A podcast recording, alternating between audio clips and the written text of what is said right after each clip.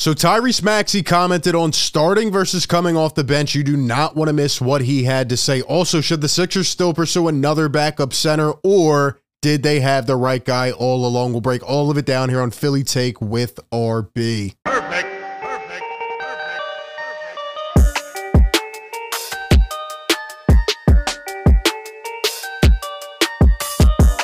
What is going on, everyone? RB here. Welcome into the show. Hit the like button if you enjoy these videos. Subscribe by hitting that big red button down below and hit that bell so you don't miss any of the content. Today, we're back. Sixers coming off another loss, this one to the Dallas Mavericks. It was an interesting game. Sixers kept it tight in the first half. Then they go down big. The athletic bench lineup comes back in, but the Sixers come up just short in Dallas on a back to back. And it's going to be hard to win any game when these are the kinds of numbers you are giving up to two players, two very good, two elite players, but 82 combined for Kyrie Irving and Luka Doncic. We're going to get into a little bit here as to why this happened, but uh, that needs to stop. And now the Sixers have a big benchmark game tomorrow night against the Milwaukee Bucks. Will they be the ones to break the win streak of the Milwaukee Bucks? Let me know your thoughts down below. We're going to talk about Tyrese Maxey, some of the comments he made today that I think are very, very intriguing. Also, did Paul Reed call out Doc Rivers? Is Paul Reed the guy? Had the Sixers been calling for a backup center when a lot of the fan base saw the potential in just one glimpse? We're going to look at some film as well. Before we get into it, though, shout out to the sponsor here of today's show who hooked us up with this fire t shirt into the AM. Into the AM is a men's premium apparel company based out of California. They've been rocking since 2012.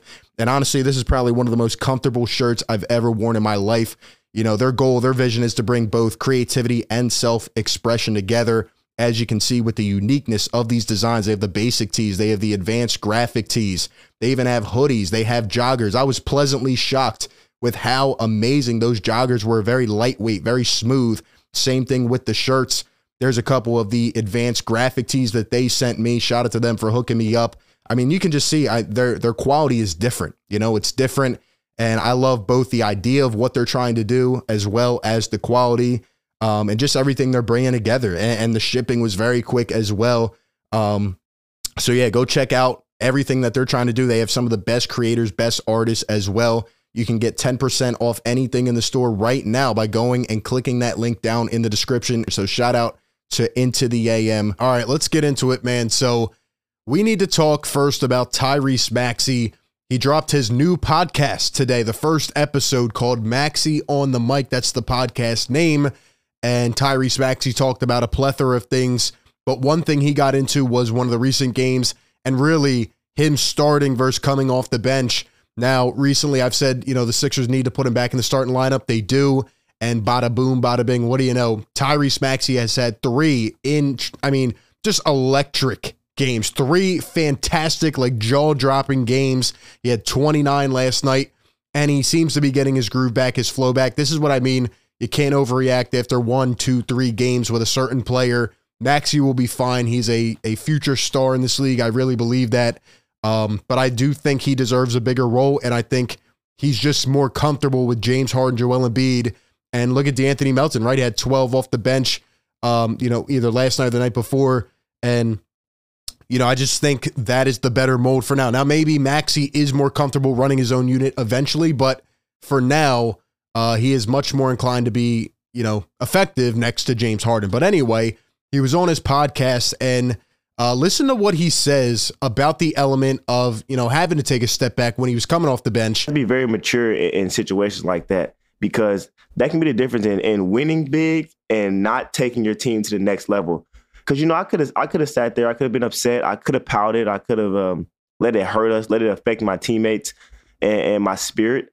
But that's not how we were going to to proceed. Because at the end of the day, my teammates and, and this team still needs me to be very productive on the basketball court and, and, and my spirit that I feel like I bring to the team and, and how I bring the camaraderie and bring happiness, you know, we need that as well. So, it, you know, it, it, as a competitor, it hurt me because I, you know, I, I want to be a starter. I want to be the, you know, I want to be this this top guy, and I want to be the best I can possibly be. But as someone who who is sure of themselves and someone who has worked extremely hard to believe in themselves and uh I know someone who I really like to win. At the end of the day, it doesn't matter what it is. If we're playing cards, if we're playing checkers, if we're playing chess, uh, whatever it is, if we just if I tell you I'm about to beat you to the pole and back, I want to win. So if the coach tells me that this is the that they feel like this is the best way to win, I'm willing to try anything. I'm willing to try it because at the end of the day, this team, you know, I know it's only my third year, but this is a, a team that can get over that hump.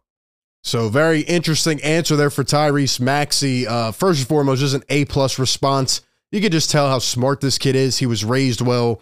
And again, I do think he's inclined to be a star, but he has the intangibles as well. He has the great personality and just really, I mean, he sounded like a veteran there uh, responding to that question. But the couple things that stick out one, he says, This team can be that team. Even though I'm young, this can be the team to get over that hump. There's that belief there. But did you hear what he said about Doc Rivers? He says, You know, I wanted to be a starter. I want to be a starter, but really, I'm going to do whatever the coach tells me, whatever the best thing is for the team. Well, that's kind of weird, right? Because didn't Doc Rivers say that Tyrese Maxey reached out personally and texted him asking to come off the bench? So, I mean, who do we believe here? What's going on? I don't know. It's kind of one end and the other there, but uh, nonetheless, very interesting and good to hear that the Sixers have a guy who's willing to be a team player, a guy who's willing to do what's best for the squad. So hopefully he is able to do that and continue this play that we've seen as of late because he has been on fire. Now, another guy that's been on fire who I want to talk about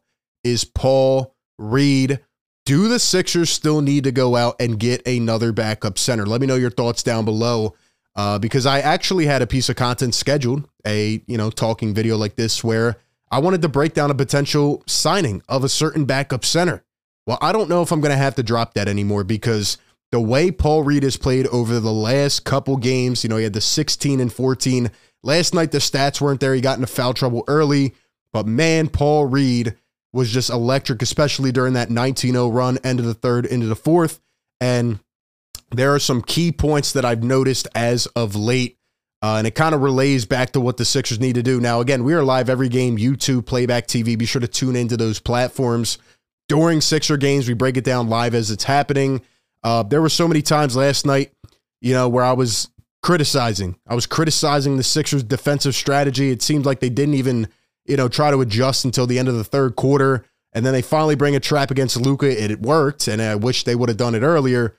But then this athletic bench lineup came in, and I saw the same thing that I saw against Miami. When the Sixers are, are small, when they're athletic, when they're younger, when they're quicker, they are just honestly looking like a better defense right now because they can switch everything. Paul Reed took to Twitter today uh, with his interesting character. He's a very funny guy.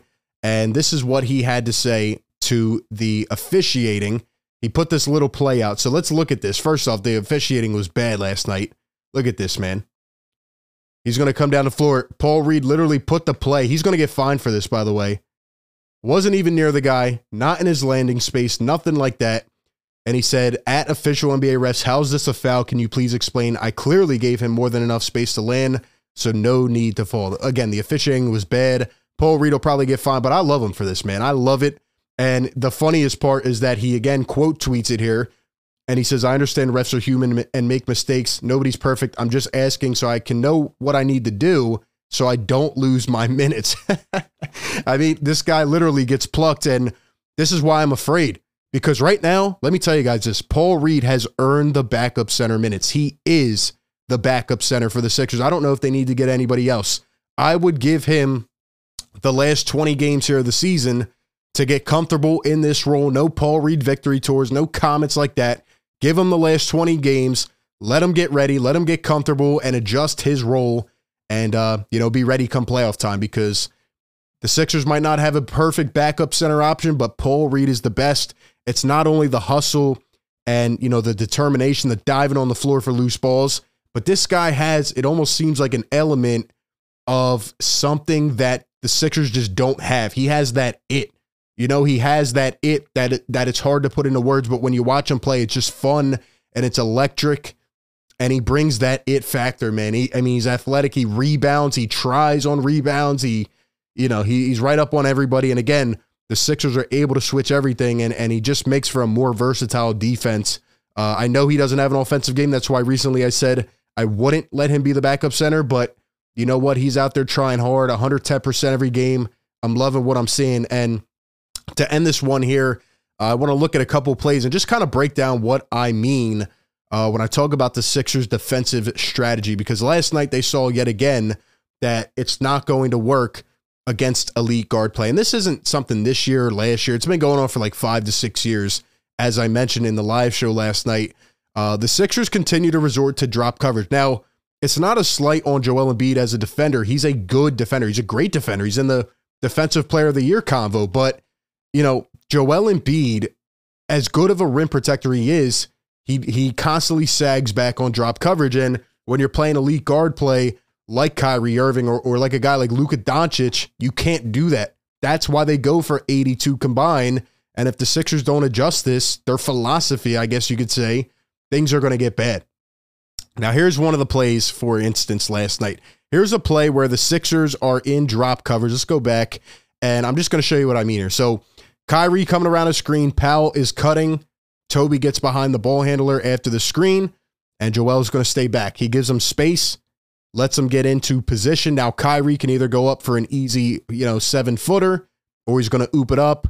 Tobias is stuck behind. Joel's going to try to take a step back, try to bait him a little bit. But again, it's an elite guard play. It's Kyrie Irving. It doesn't matter. Boom. This is how uh, teams take advantage of the Sixers. Now, I want to show you another play here where the Sixers, again, it took pretty much, you know, three quarters of the game, but they finally made an adjustment. They finally made an adjustment, but here's why it still hurts. And this is why guys, not even like Embiid, but Jokic, right? Jokic is a bad defender overall. And any big, slow center is having this issue because guess what? This is the modern day game. The game is literally changing towards guards, you know, quicker players. And that's why centers like Joel Embiid are so, you know, recognized and they're so elated because, you know, they have to essentially kind of, you know, adjust their games and uh, manipulate them to play like guards. Like Joel Embiid is literally like a wing or a guard sometimes in a center's body because he has to be. You can't be a traditional center anymore. And Joel is going to actually come up on this one, right? He's going to come up and try to stuff the ball. But look how good Luka Doncic is as a facilitator. He's going to find Kleber. And this is the one issue the Sixers are having on defense. It happens every single game. You know, the guy drives the lane and somebody comes over to help. But here's the, another issue the Sixers don't have long, athletic defenders. A guy that they do have, you know, like a Jalen McDaniels, is probably the only player that can both come in and then be able to get back to his man. So Harden's going to take a step and bite. Kleber's going to pick it up and see Harden is just not able to get back. Reggie Bullock, bang. The Sixers need one more athletic defenders with more length, but they also need to find a way to one, keep up the pace, limit the turnovers, you know, be better in transition with Joel Embiid on the floor, but they need to find a way, you know, to avoid this, you know, putting Joel Embiid in a vulnerable vulnerable position every single game.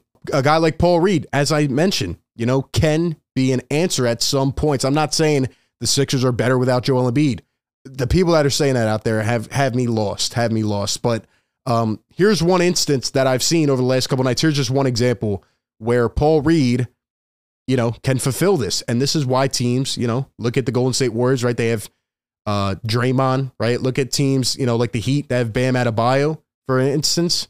Watch how they go small and watch what Paul Reed is able to do. So Herro gets it. They're going to put him in a pick and roll action, but look at Reed. He comes up, he stuffs the ball. This is what the Sixers need Joel Embiid to do but he also has to be able to get back. So it, it's kind of like a balancing type of thing.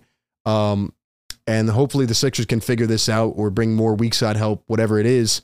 But look, Herro's instantly stuffed, and now he's got to go back the other way.